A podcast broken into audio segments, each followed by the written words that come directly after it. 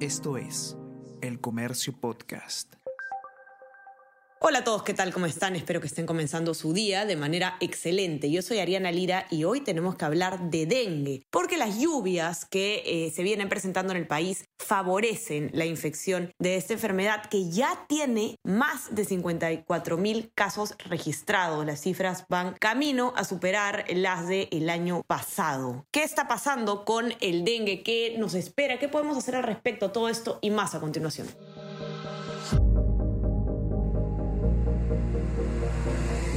Tenemos que hablar con Ariana Lira.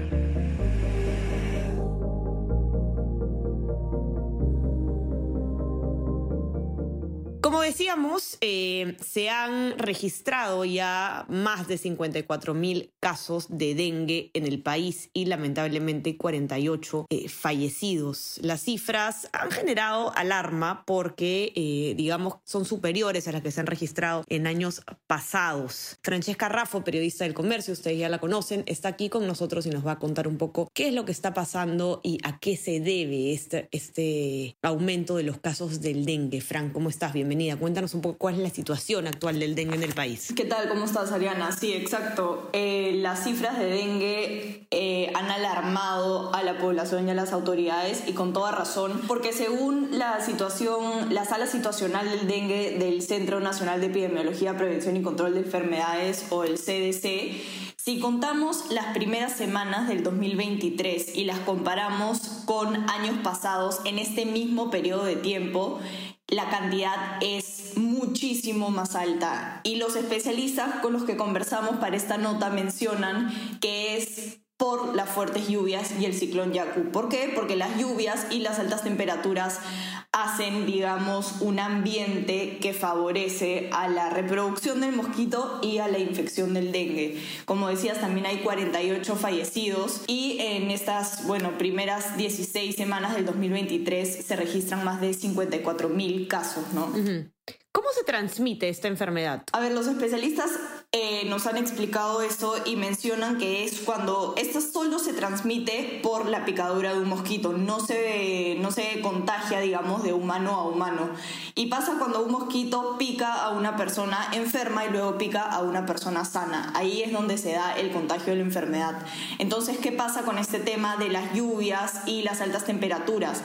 Hay más lugares donde se pueden reproducir y vivir los mosquitos, como aguas estancadas, por ejemplo, y las temperaturas altas también favorecen eh, la reproducción y, que los mosquitos, digamos, estén donde hay humanos.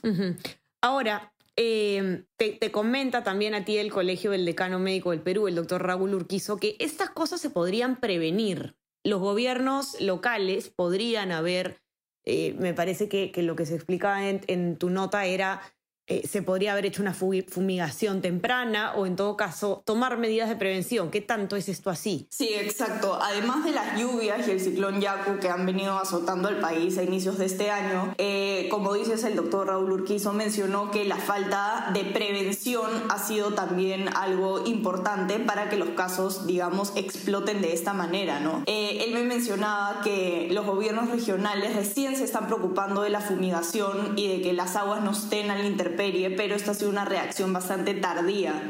Además también me explicaban que, que, digamos, estos trabajos se tienen que comenzar antes de la temporada del dengue, unos tres meses antes más o menos, se debía fumigar y también trabajar con la población para darles información acerca de esta enfermedad. Es decir, si uno tiene un síntoma y está en una zona donde hay dengue, debería acudir a un establecimiento de salud pero esto ha sido dificultado, por así decirlo, también justamente por las lluvias, ¿no? Entonces esta falta de prevención es un factor que se suma al tema climatológico. Ahora, ¿cuáles son, digamos, cuáles son las alertas eh, o los síntomas que si uno de nosotros, por ejemplo, eh, algún día se levanta sintiéndose un poco extraño, ¿cuándo es que debemos ir a hacernos un descarte eh, de dengue? ¿Cuáles serían los síntomas, Fran? Mira, hay dos cosas importantes. Uno, la zona en la que uno se encuentra, porque si es una zona de dengue pues tiene que estar aún más alerta, pero los síntomas son fiebre, dolor muy fuerte de cuerpo, de músculos, dolor abdominal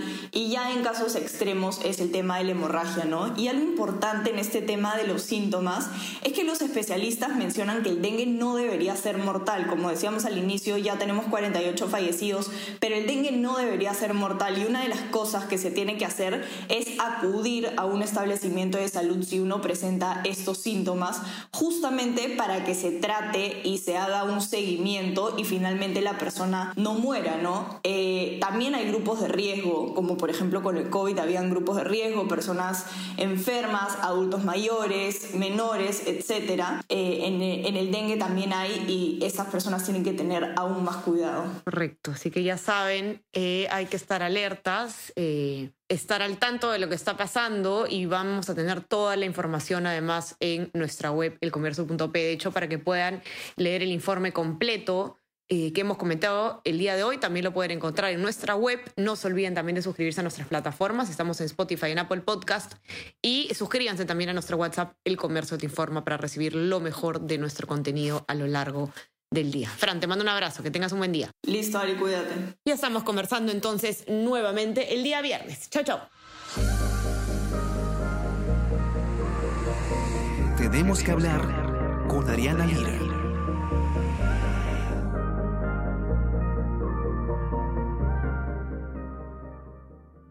Esto es El Comercio Podcast.